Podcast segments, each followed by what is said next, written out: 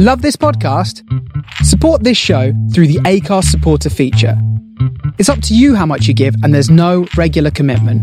Just hit the link in the show description to support now.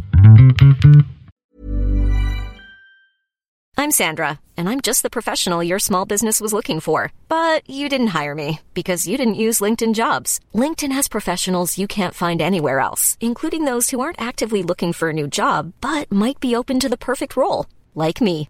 In a given month, over 70% of LinkedIn users don't visit other leading job sites. So if you're not looking on LinkedIn, you'll miss out on great candidates like Sandra. Start hiring professionals like a professional. Post your free job on linkedin.com/people today. One size fits all seems like a good idea for clothes until you try them on. Same goes for healthcare. That's why United Healthcare offers flexible, budget friendly coverage for medical, vision, dental, and more. Learn more at uh1.com.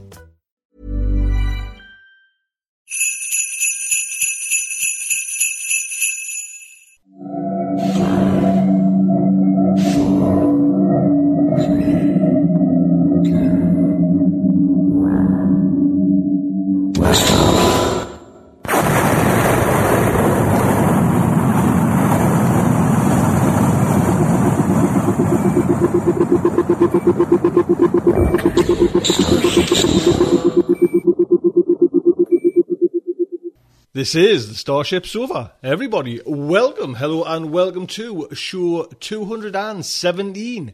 I am your host, Tony C. Smith. Hello, everybody. Welcome to this very festive Starship Sofa. I hope you will join me round the fireplace on the old ship and have a fine old time.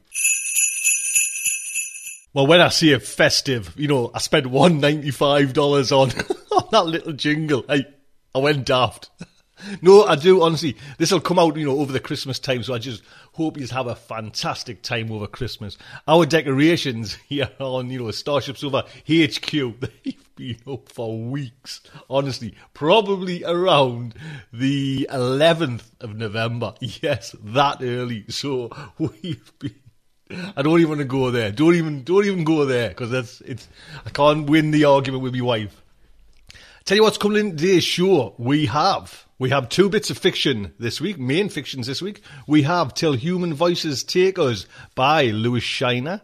Then we have the fact article, which is the Hugo review, and it's Andy Thomaswick who is doing Spin this month.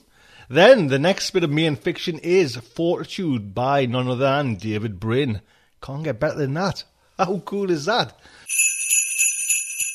So, straight in with Till Human Voices Wake Us by Lewis Shiner. I'll give you a little heads up with Lewis Shiner. He was one of the early, or you could say the early writers in that cyberpunk movement. And then later on, he kind of moved over to kind of magical real, realism, you know, with, with little bits of fantasy elements in there as well.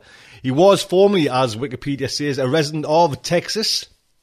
And he actually take, took part in that Turkey City Writers Workshop. This is where you know, the likes of Sterling came up from as well. He now lives in North Carolina. In 2007, and this is, you know, this is just hats off to the guy. He created the Fiction Liberation Front, which is kind of, he just puts all his short stories on there free. Do you know what I mean? You can't get better than that. They all come under this Creative Commons license. So what can you say? He's got a new book coming out, or a new book out actually at the moment, Dark Tangos by Subterranean Press.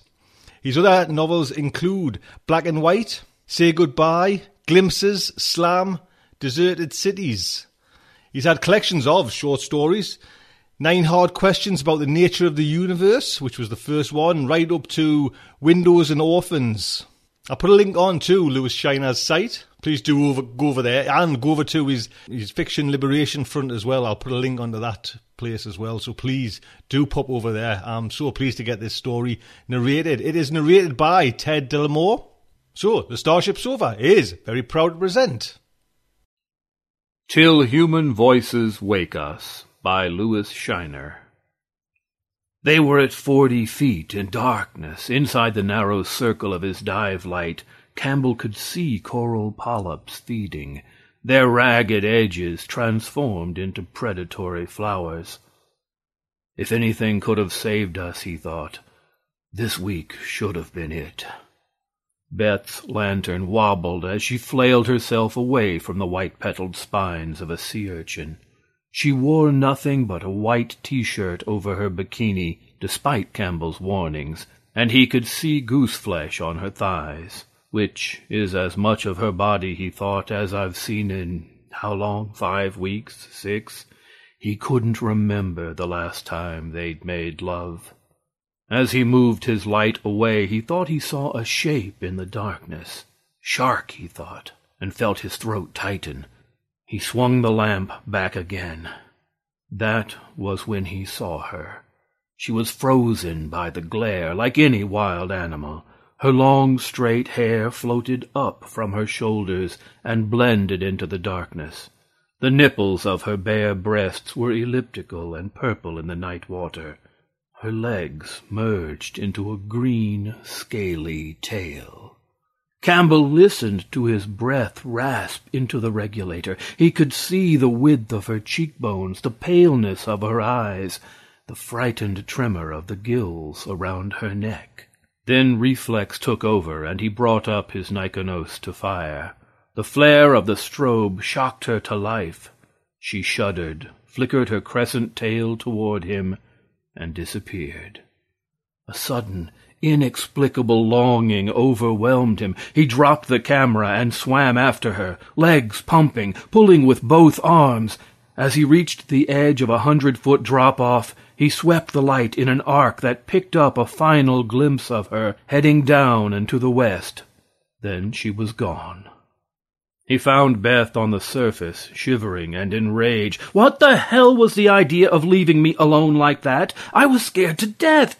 You heard what that guy said about sharks. I saw something, Campbell said. Fan-fucking-tastic. She rode low in the water, and Campbell watched her catch a wave in her open mouth. She spat it out and said, Were you taking a look or just running away? Blow up your vest, Campbell said feeling numb, desolate. Before you drown yourself. He turned his back to her and swam for the boat. Showered, sitting outside his cabin in the moonlight, Campbell began to doubt himself. Beth was already cocooned in a flannel nightgown near her edge of the bed. She would lie there, Campbell knew, sometimes not even bothering to close her eyes until he was asleep. His recurring, obsessive daydreams were what had brought him here to the island. How could he be sure he hadn't hallucinated that creature out on the reef? He told Beth that they'd been lucky to be picked for the vacation, that he'd applied for it months before. In fact, his fantasies had so utterly destroyed his concentration at work that the company had ordered him to come to the island or submit to a complete course of psych testing. He had been more frightened than he was willing to admit. The fantasies had progressed from the mild violence of smashing his CRT screen to a bizarre, sinister image of himself floating outside his shattered office windows, not falling the forty stories to the street, just drifting there in the whitish smog. High above him, Campbell could see the company bar, glittering like a chrome and steel monster just hatched from its larval stage. He shook his head. Obviously, he needed sleep. Just one good night's rest, and things would get back to normal. In the morning, Campbell went out on the dive boat while Beth slept in. He was distracted, clumsy, bothered by shadows in his peripheral vision. The dive master wandered over while they were changing tanks and asked him, You nervous about something? No, Campbell said, I'm fine. There's no sharks on this part of the reef, you know. It's not that, Campbell said. There's no problem, really. He read the look in the dive master's eyes. Another case of shell shock. The company must turn them out by the dozens, Campbell thought. The stressed out executives and the boardroom victims all with the same glazed expressions. That afternoon they dove a small wreck at the east end of the island. Beth paired off with another woman, so Campbell stayed with his partner from the morning, a balding pilot from the Cincinnati office. The wreck was no more than a husk, an empty shell, and Campbell floated to one side as the others crawled over the rotting wood. His sense of purpose had disappeared, left him wanting only the weightlessness and lack of color of the deep water. After dinner, he followed Beth out onto the patio. He'd lost track of how long he'd been watching the clouds over the dark water when she said, I don't like this place. Campbell looked back at her. She was sleek and pristine in her white linen jacket, the sleeves pushed up to her elbows, her still damp hair twisted into a chignon and spiked with an orchid. She'd been sulking into her brandy since they'd finished dinner, and once again she'd astonished him with her ability to exist in a completely separate mental universe from his own. Why not? It's fake. Unreal. This whole island. She swirled the brandy, but didn't drink any of it. What business does an American company have owning an entire island? What happened to the people who used to live here?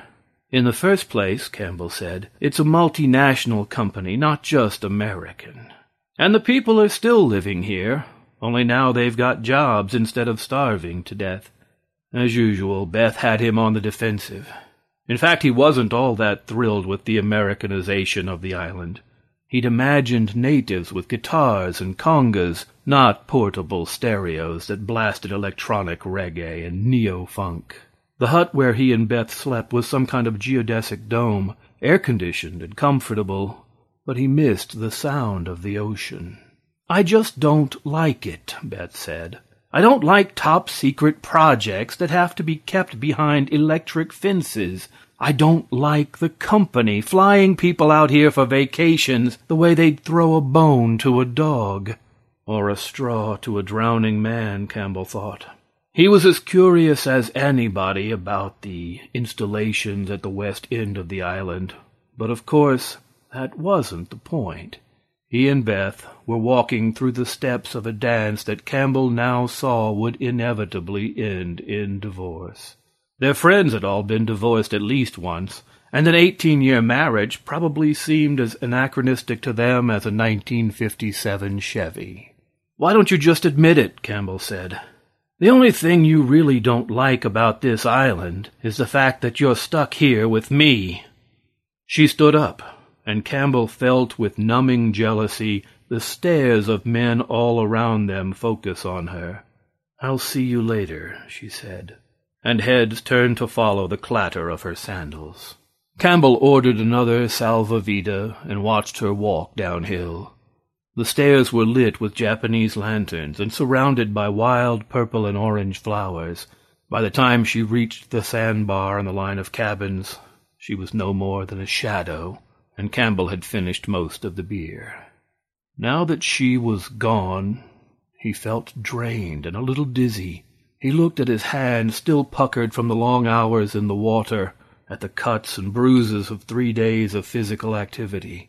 Soft hands, the hands of a company man, a desk man, hands that would push a pencil or type on a CRT for another twenty years, then retire to the remote control of a big screen TV.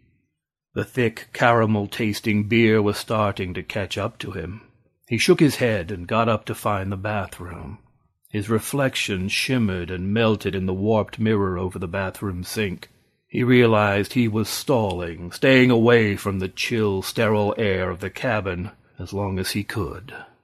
And then there were the dreams. They'd gotten worse since he'd come to the island, more vivid and disturbing every night. He couldn't remember details, only slow, erotic sensations along his skin, a sense of floating in thin crystalline water, of rolling in frictionless sheets. He'd awaken from them gasping for air like a drowning fish, his penis swollen and throbbing.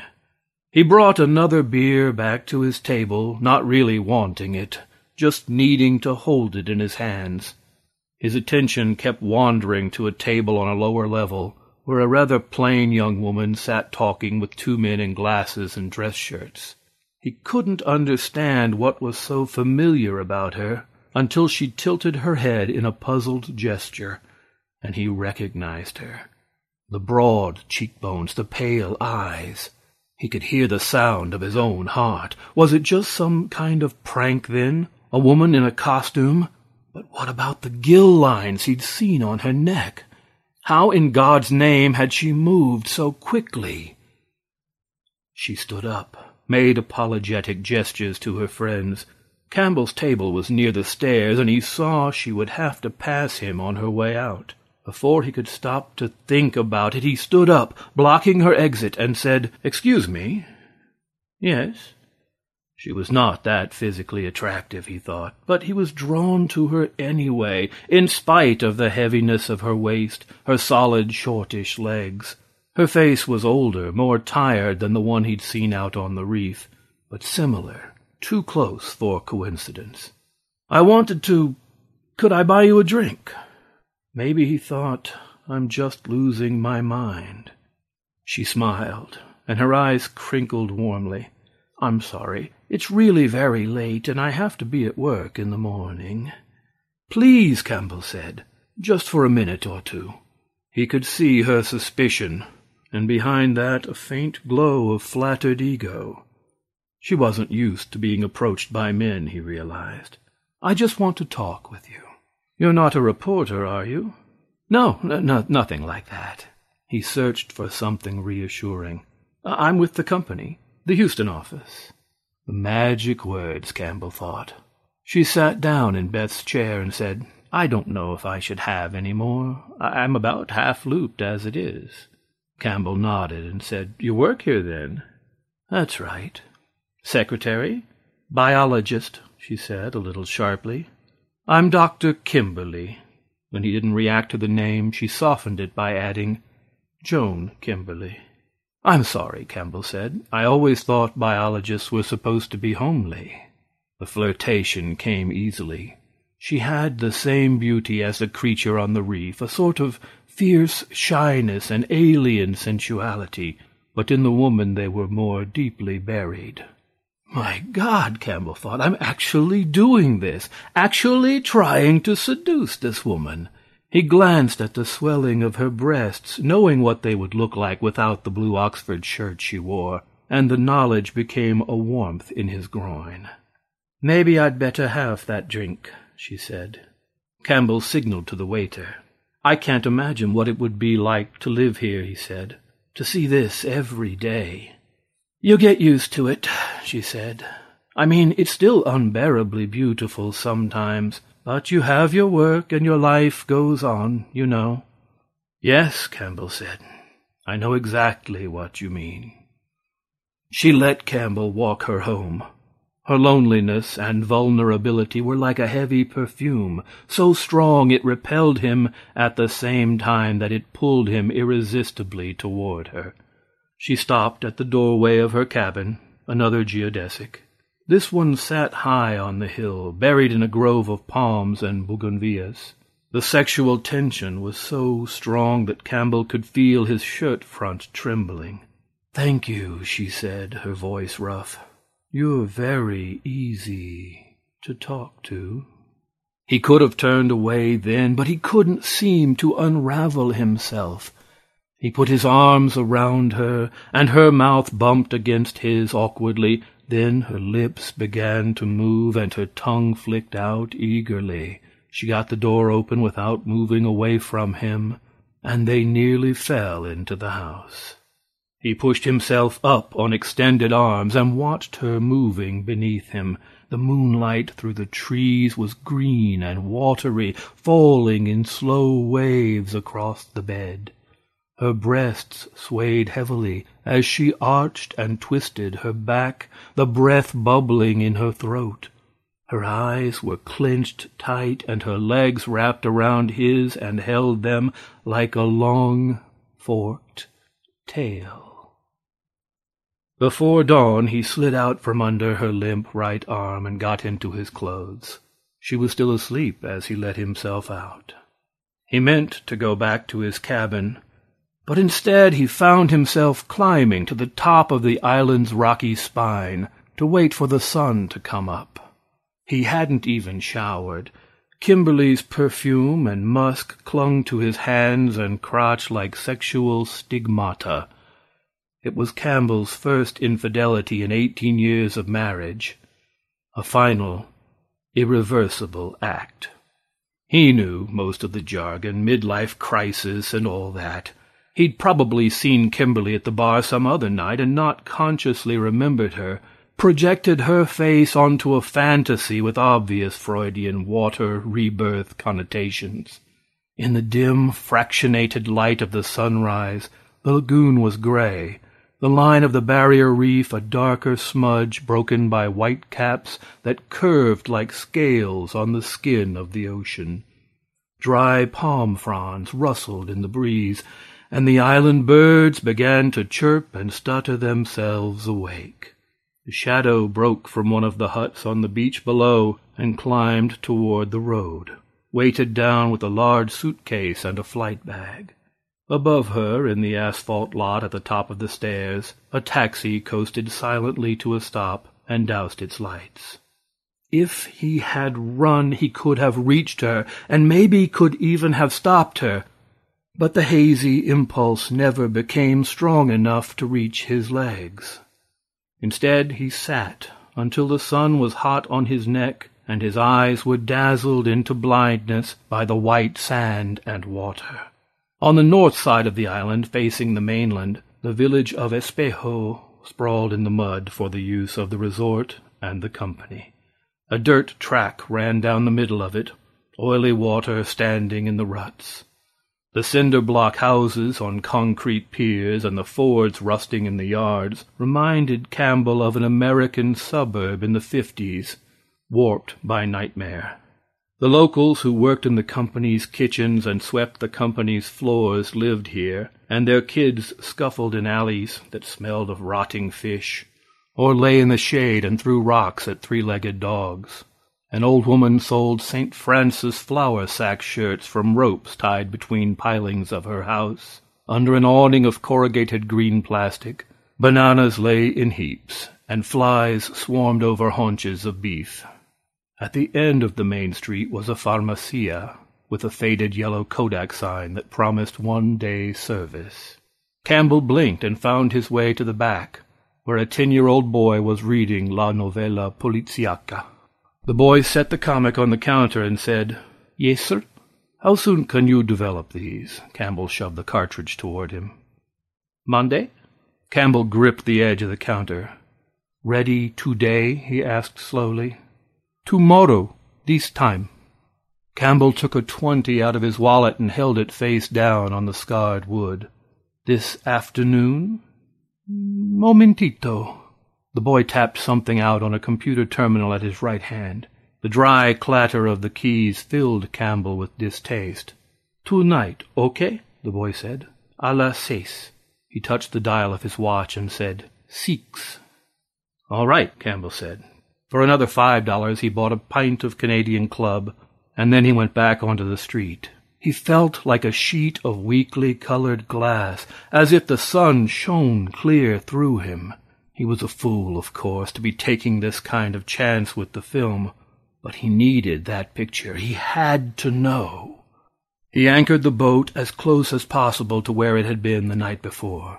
He had two fresh tanks and about half the bottle of whiskey left. It was barely noon, the sun a white ball of fire in the sky. Diving drunk and alone was against every rule anyone had ever tried to teach him, but the idea of a simple, clean death by drowning seemed ludicrous to Campbell, not even worth consideration. Fate obviously had something more convoluted in mind for him. His diving jeans and sweatshirt, still damp and salty from the night before, were suffocating him. He got into his tank as quickly as he could and rolled over the side. The cool water revived him, washed him clean. He purged the air from his vest and dropped straight to the bottom. Dulled by whiskey and lack of sleep, he floundered for a moment in the sand before he could get his buoyancy neutral. At the edge of the drop-off, he hesitated, then swam to his right, following the edge of the cliff. His physical condition made him burn air faster than he wanted to. Going deeper would only make it worse. The bright red of a Coke can winked at him from a coral head. He crushed it and stuck it in his belt, suddenly furious with the company and its casual rape of the island, with himself for letting them manipulate him, with Beth for leaving him, with the entire world and the human race. He kicked hard, driving himself through swarms of jack and blue tang, hardly noticing the twisted, brilliantly colored landscape that moved beneath him. Some of the drunkenness burned off in his first burst of energy, and he gradually slowed, wondering what he possibly could hope to accomplish. It was useless, he thought. He was chasing a phantom, but he didn't turn back. He was still swimming when he hit the net. It was nearly invisible, a web of monofilament in one-foot squares, strong enough to hold a shark or a school of porpoises. He tested it with the serrated edge of his diver's knife, with no luck. He was close to the west end of the island, where the company kept their research facility. The net followed the line of the reef as far down as he could see, and extended out into the open water. She was real, he thought. They built this to keep her in. But how did she get past it? When he'd last seen her, she'd been heading down. Campbell checked his sea view gauge, saw that he had less than five hundred pounds of air left. Enough to take him down to a hundred feet or so and right back up. The sensible thing to do was to return to the boat and bring a fresh tank back with him. He went down anyway. He could see the fine wires glinting as he swam past them. They seemed bonded to the coral itself by some process he could not even imagine. He kept his eyes moving between the depth gauge and the edge of the net. Much deeper than a hundred feet, and he would have to worry about decompression as well as an empty tank. At one hundred feet, he tripped his reserve lever, three hundred pounds and counting. All the reds had disappeared from the coral, leaving only blues and purples. The water was noticeably darker, colder, and each breath seemed to roar into his lungs like a geyser. Ten more feet, he told himself, and at a hundred and twenty-five he saw the rip in the net. He snagged his backpack on the monofilament and had to back off and try again, fighting panic. He could already feel the constriction in his lungs again, as if he were trying to breathe with a sheet of plastic over his mouth. He'd seen tanks that had been sucked so dry that the sides caved in. They found them on divers trapped in rock slides and tangled in fishing line. His tank slipped free and he was through, following his bubbles upward. The tiny knot of air in his lungs expanded as the pressure around him let up, but not enough to kill his need to breathe. He pulled the last of the air out of the tank and forced himself to keep exhaling, forcing the nitrogen out of his tissues. At fifty feet, he slowed and angled toward a wall of coral, turned the corner, and swam into a sheltered lagoon. For a few endless seconds he forgot that he had no air. The entire floor of the lagoon was laid out in squares of greenery, kelp, mosses, and something that looked like giant cabbage. A school of red snappers circled past him, herded by a metal box with a blinking light on the end of one long antenna. Submarines with spindly mechanical arms worked on the ocean floor, thinning the vegetation and darkening the water with chemicals. Two or three dolphins were swimming side by side with human divers, and they seemed to be talking to each other. His lungs straining, Campbell turned his back on them and kicked for the surface, trying to stay as close to the rocks as he could. He wanted to stop for a minute at ten feet, to give at least a nod to decompression, but it wasn't possible. His air was gone. He broke the surface, less than a hundred feet from a concrete dock. Behind him was a row of marker buoys that traced the line of the net all the way out to sea and around the far side of the lagoon. The dock lay deserted and steaming in the sun. Without a fresh tank, Campbell had no chance of getting out the way he'd come in. If he swam out on the surface, he'd be as conspicuous as a drowning man. He had to find another tank or another way out. Hiding his gear under a sheet of plastic, he crossed the hot concrete slab to the building behind it, a wide, low warehouse full of wooden crates. A rack of diving gear was built into the left-hand wall. Campbell was starting for it when he heard a voice behind him. Hey, you! Hold it! Campbell ducked behind a wall of crates, saw a tiled hallway opening into the back of a building, and ran for it. He didn't get more than three or four steps before a uniformed guard stepped out and pointed a 38 at his chest. You can leave him with me. Are you sure, Dr. Kimberly? I'll be all right, she said. I'll call you if there's any trouble. Campbell collapsed in a plastic chair across from her desk.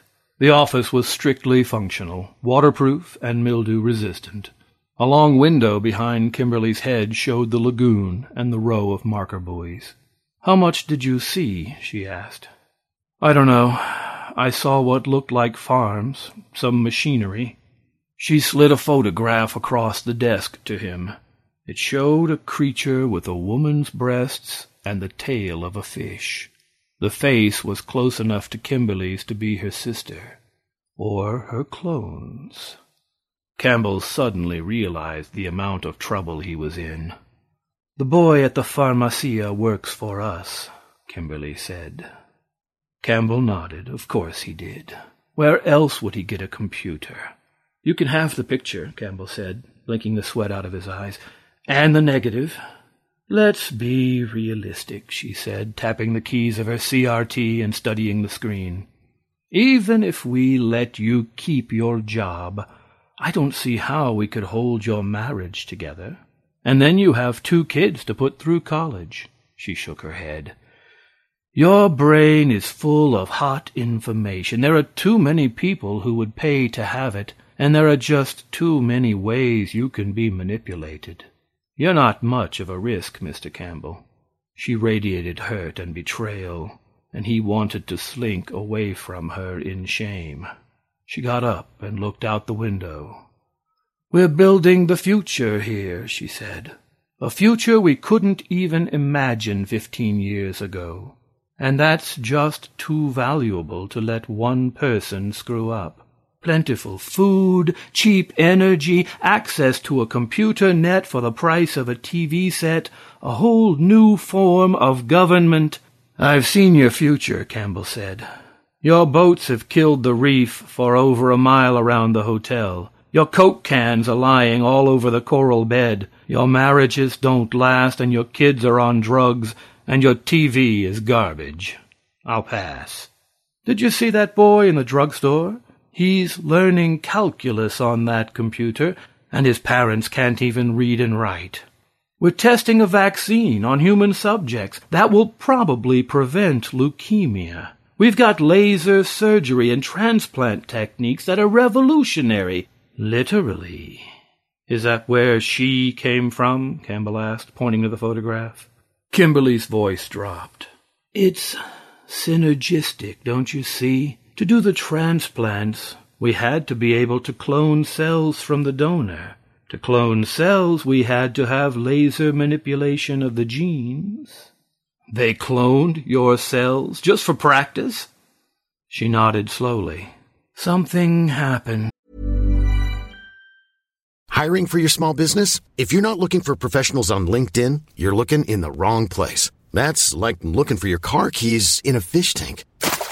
LinkedIn helps you hire professionals you can't find anywhere else, even those who aren't actively searching for a new job but might be open to the perfect role. In a given month, over 70% of LinkedIn users don't even visit other leading job sites. So start looking in the right place. With LinkedIn, you can hire professionals like a professional. Post your free job on linkedin.com slash people today.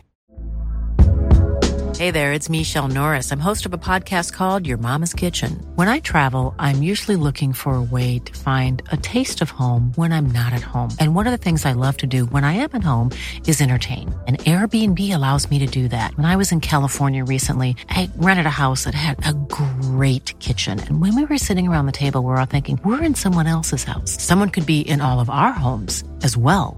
If you have a home, but you're not always at home, you have an Airbnb. Your home might be worth more than you think. Find out how much at airbnb.com/slash host. Wow. Nice. Yeah.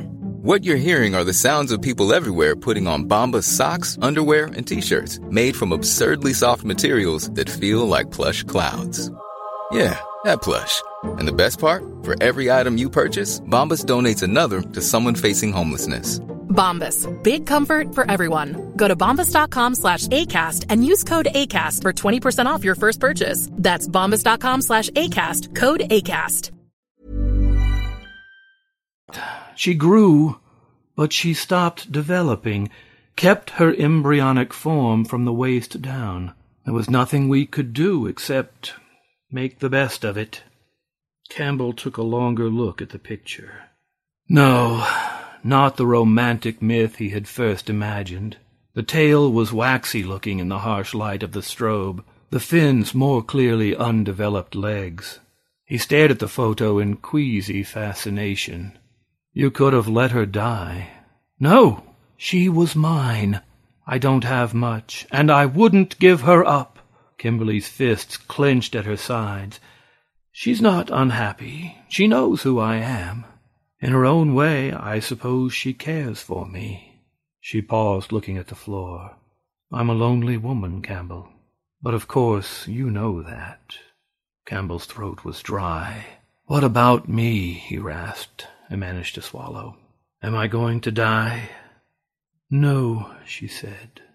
Not you either. Campbell swam for the fence. His memories were cloudy, and he had trouble focusing his thoughts, but he could visualize the gap in the net and the open ocean beyond it. He kicked down easily to a hundred and twenty feet, the water cool and comforting on his naked skin. Then he was through, drifting gently away from the noise and stink of the island toward some primal vision of peace and timelessness. His gills rippled smoothly as he swam. Till Human Voices Wake Us, written by Lewis Shiner, read by Ted DeLorme. Copyright 1984 by Mercury Press Incorporated.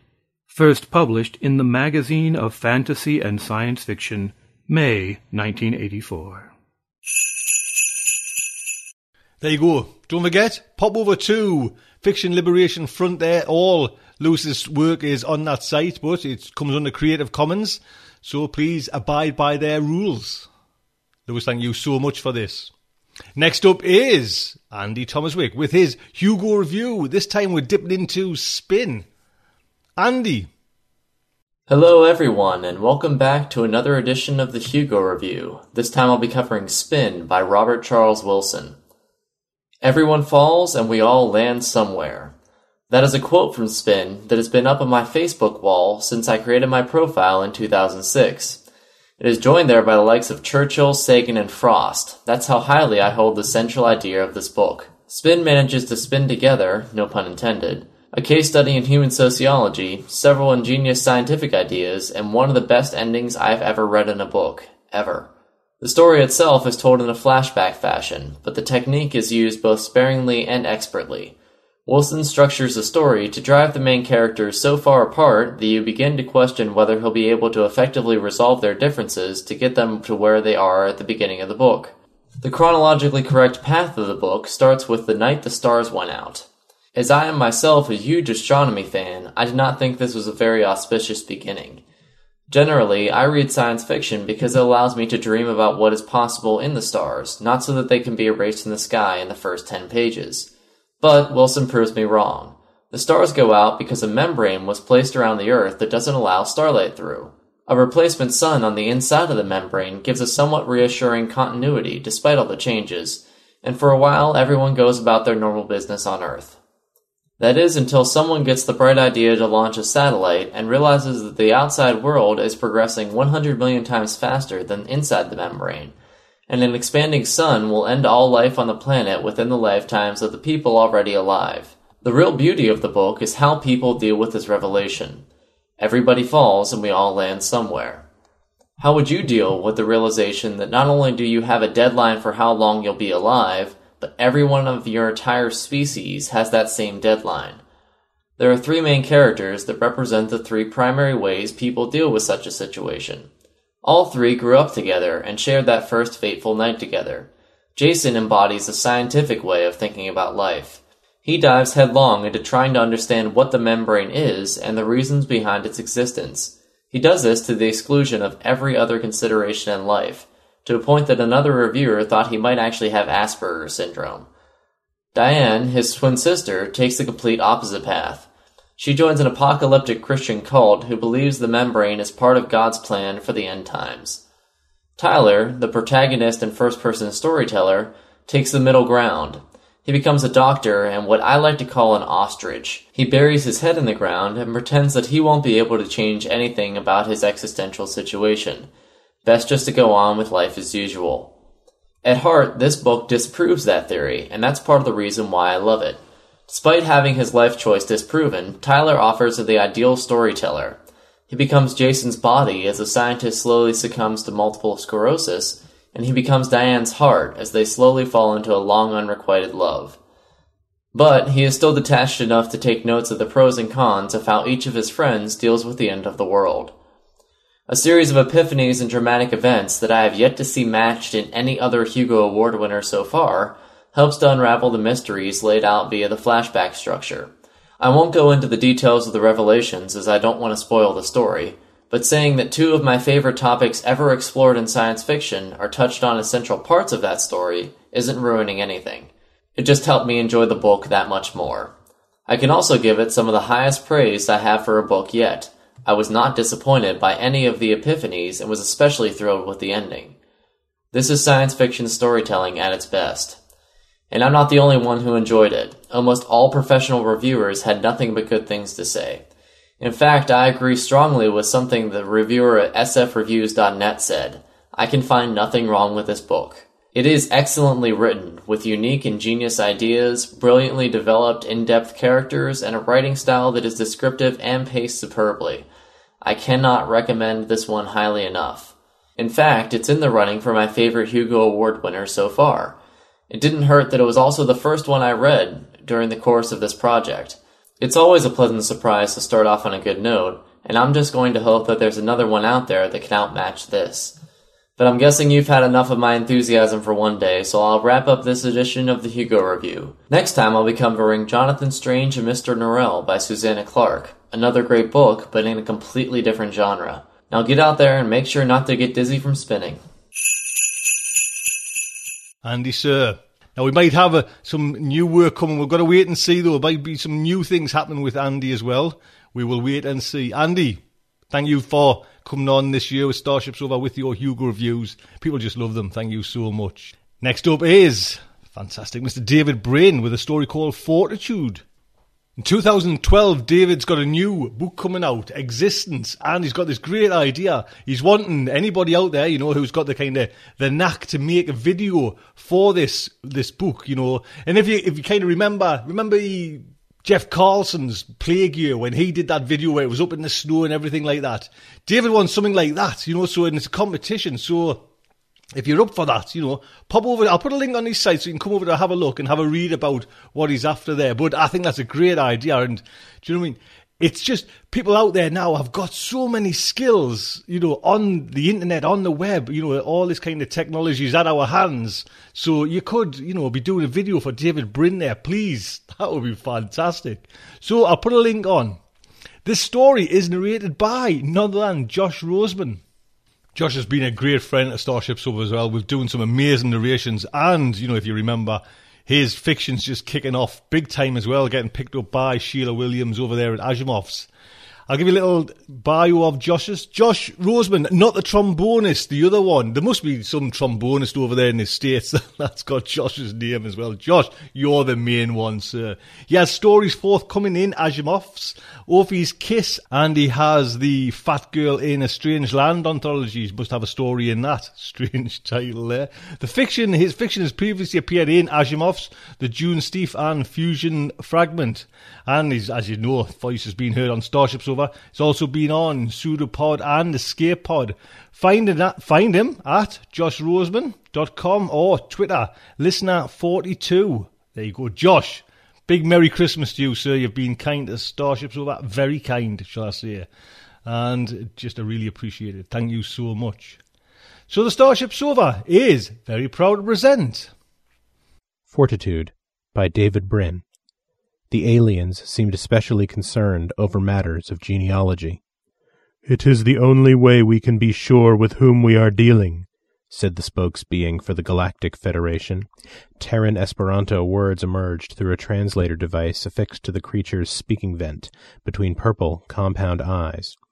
Citizen species of the Federation will have nothing to do with you humans, not until you can be properly introduced. But you're speaking to us right now, Jane Fingal protested. You're making bugger all sense, mate. Jane was our astronomer aboard the Straits of Magellan.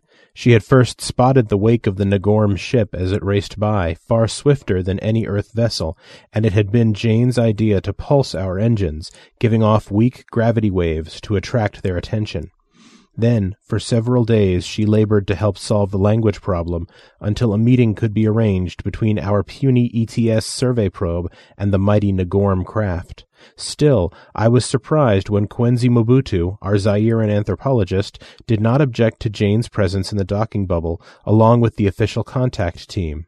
Kwenzi seldom missed a chance to play up tension between Earth's two greatest powers, Royal Africa and the Australian Imperium, even during this historic first encounter with a majestic alien civilization.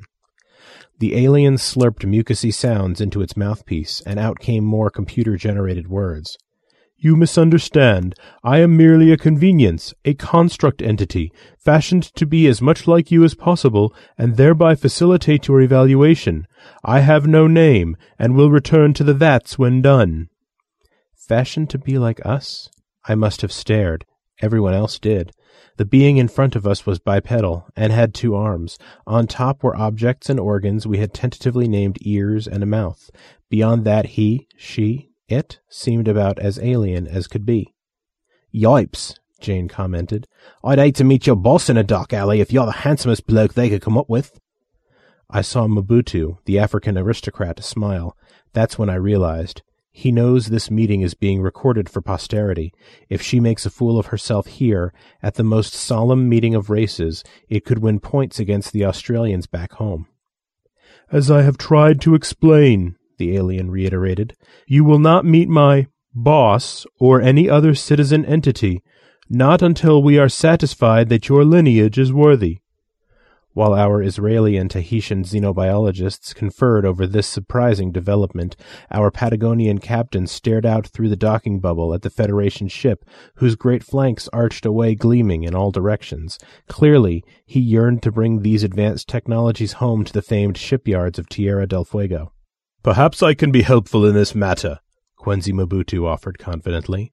I have some small expertise. When it comes to tracking one's family tree, I doubt any other human aboard can match my own genealogy.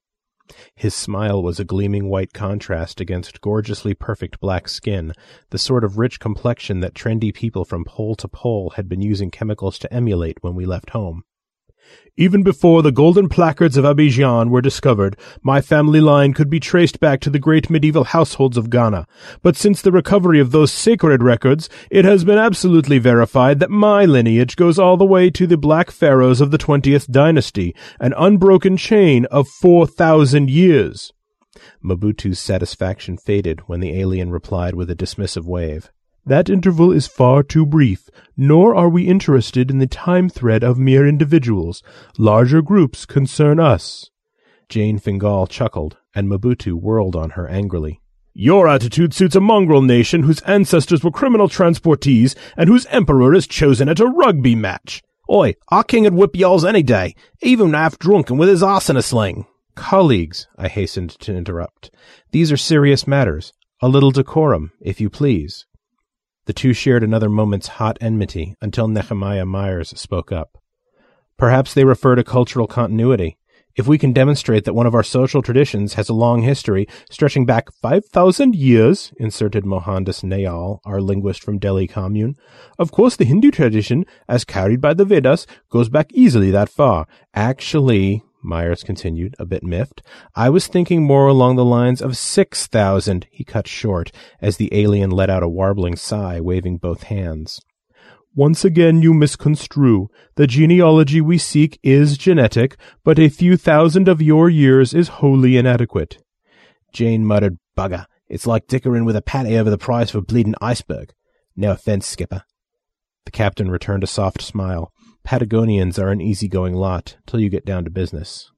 Well then, Mobutu resumed, nodding happily, I think we can satisfy our alien friends and win Federation membership on a purely biochemical basis. For many years now, the Great Temple in Abidjan has gathered DNA samples from every subrace on Earth, correlating and sorting to trace out our genetic relationships. Naturally, African bloodlines were found to be the least mutated from the central line of inheritance.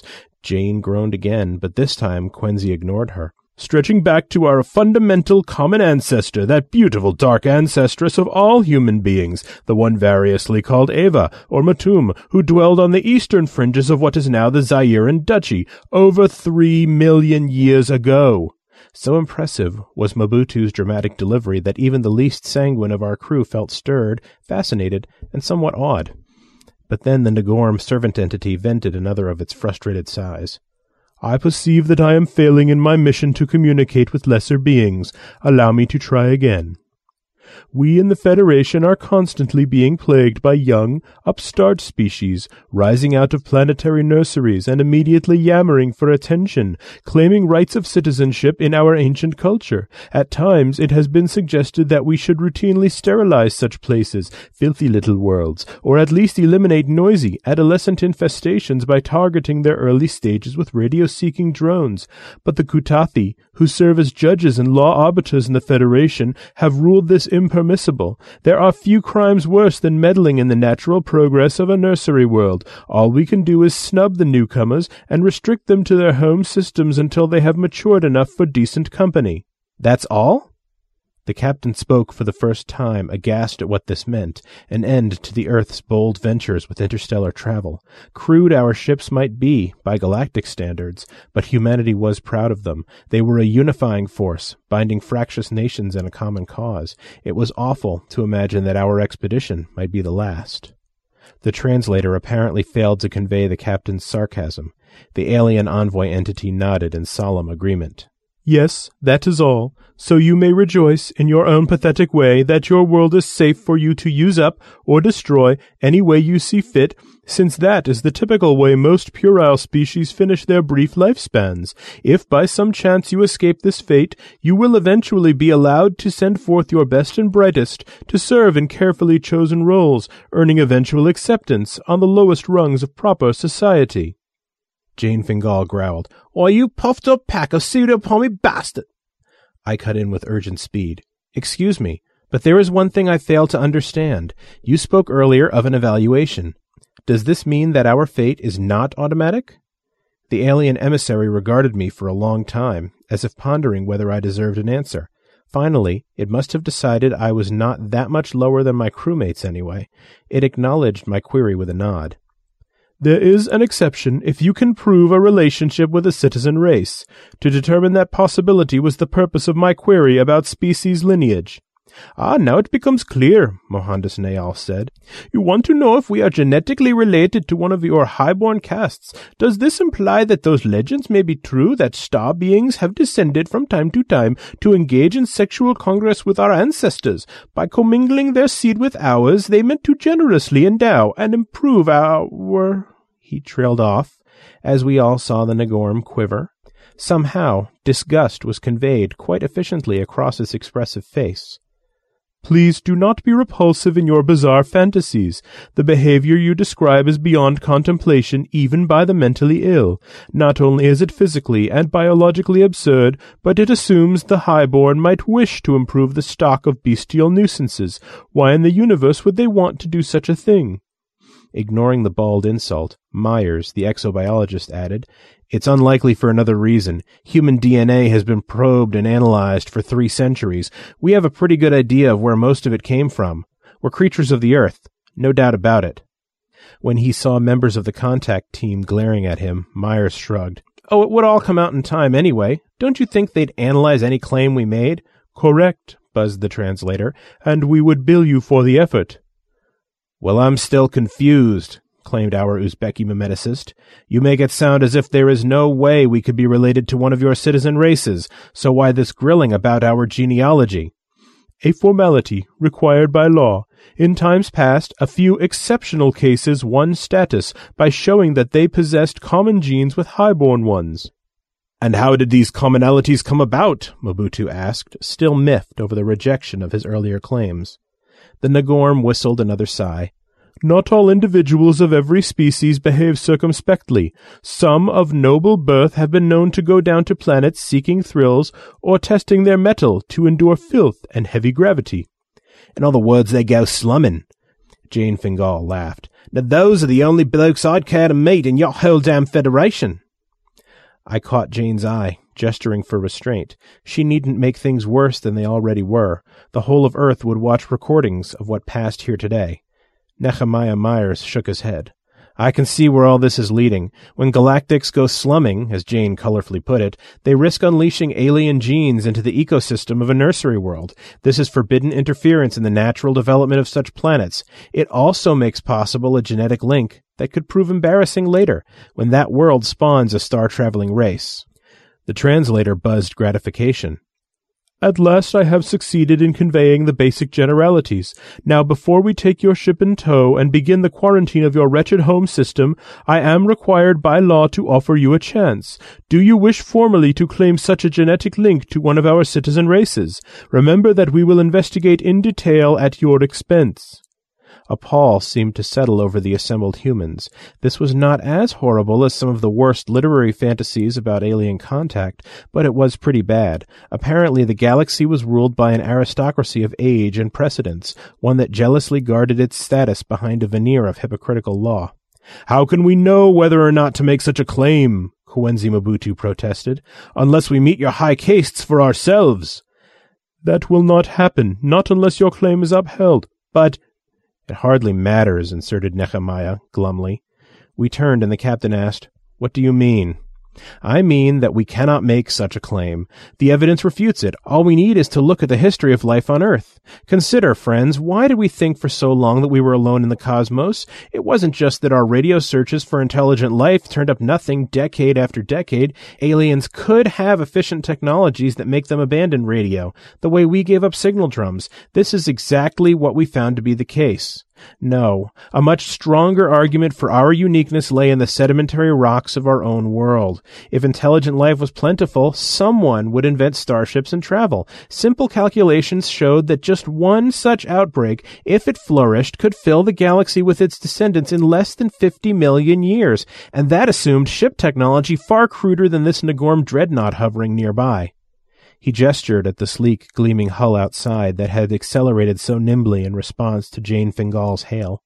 Imagine such a life swarm sweeping across the galaxy, settling every habitable world in sight. It's what we humans thought we'd do once we escaped Earth's bonds, according to most science fiction tales. A prairie fire of colonization that radically changes every world it touches, forever mixing and reshuffling each planet's genetic heritage. The emissary conceded. It is illegal, but it has happened from time to time. Myers nodded. Maybe it occurred elsewhere, but not on Earth. How can you be sure? I asked. Because we can read Earth's biography in her rocks. For more than two billion years, our world was prime real estate, as one great 20th century writer once put it. It had oceans and a decent atmosphere, but no living residents higher than crude prokaryotes, bacteria and algae, simmering in the sea. In all that time, until the eukaryotic explosion half a billion years ago, any alien interference would have profoundly changed the course of life on our world.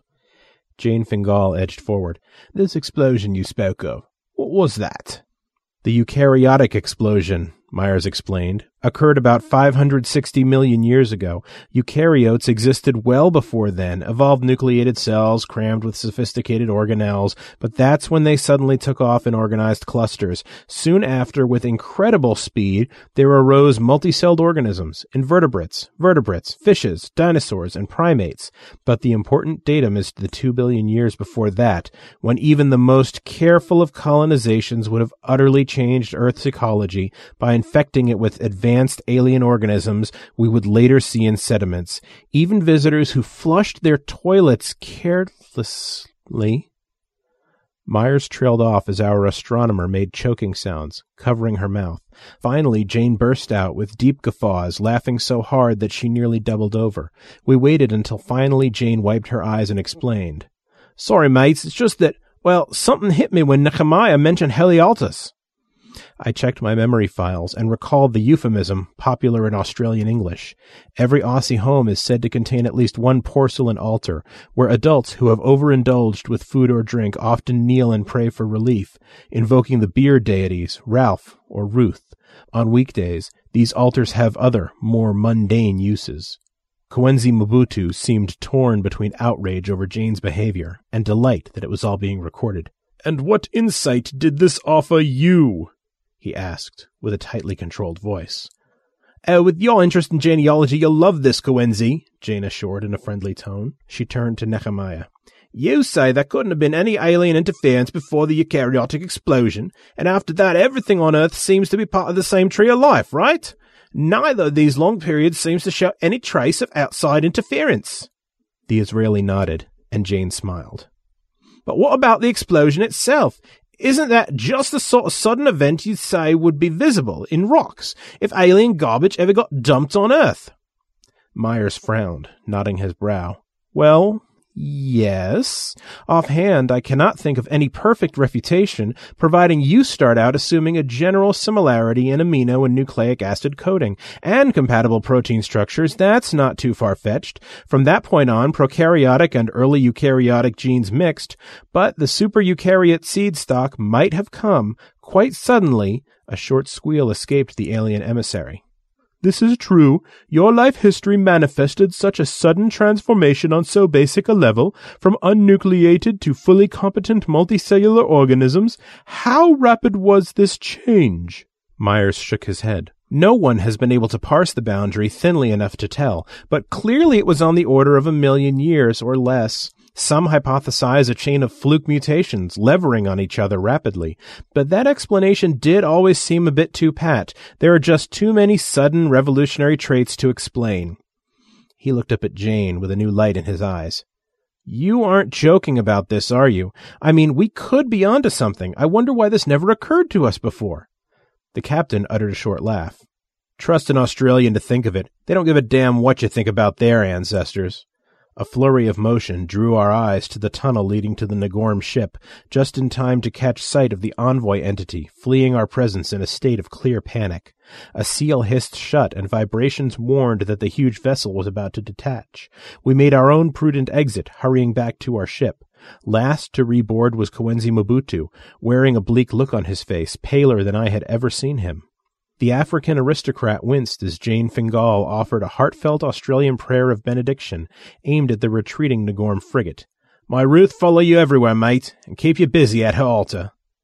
Jane laughed again and finished with a slurpy, flushing sound. Many years have passed since that epiphany on the space lanes.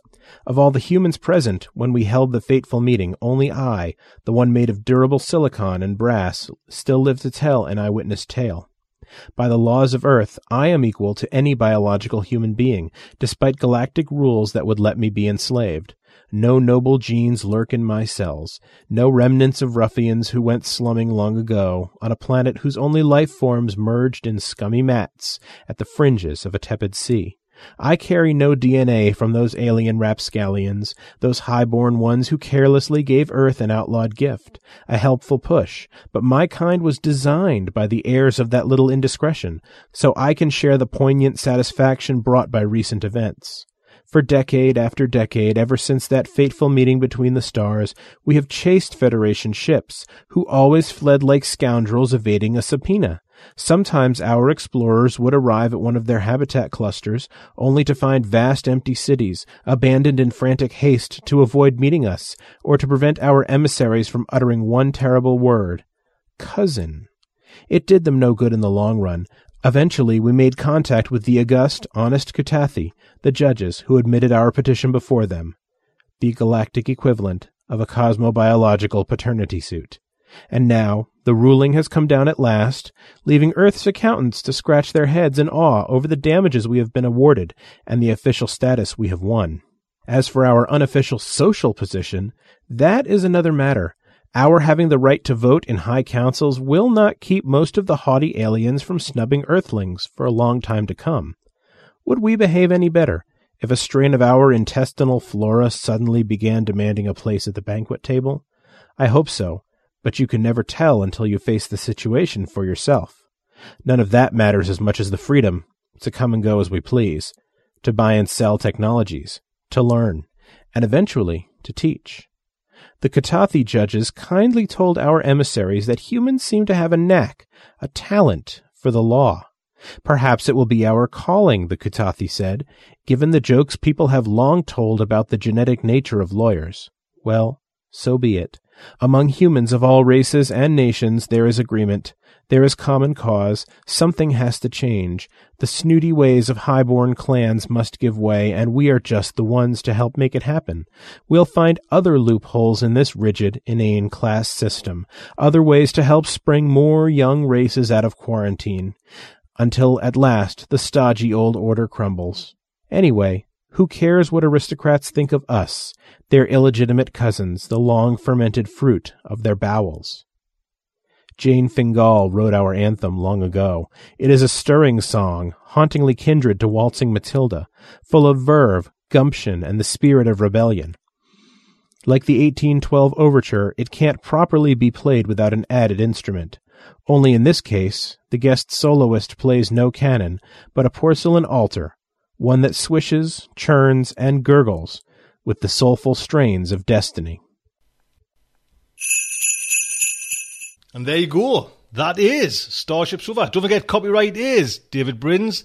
Please pop over there and see David's site. And if you fancy taking part in his little video experiment, that would be amazing. And if it is, you know, let we know and we'll plug it again as well.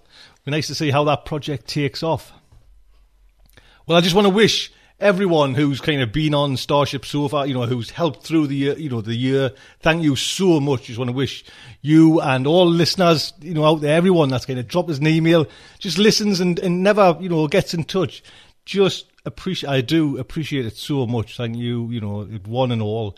Just a big Merry Christmas there. And next week, there will be no, well, there will be a show, but it won't be any fiction or anything like that. It's just really a little time for me to kind of mull over what's gone and what's, what hopefully will come in the future for Starship Sofa. So if you would like to just join me around the fire once more. Until next week, I would just like to say good day from me.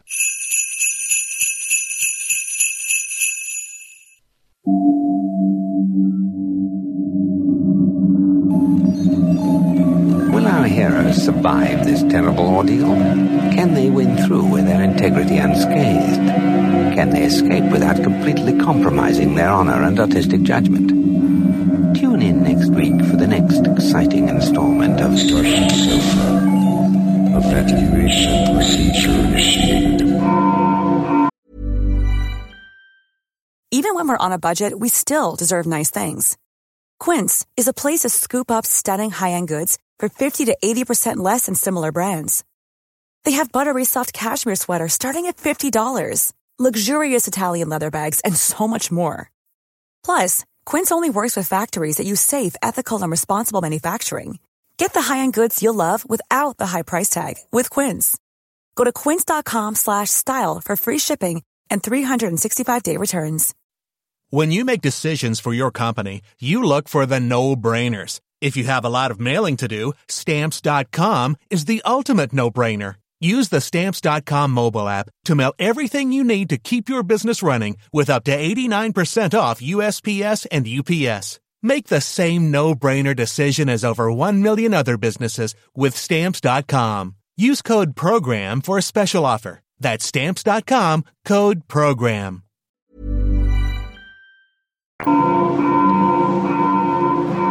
Shuttle set for launch. Airlock will be opened in 3, 2, 1.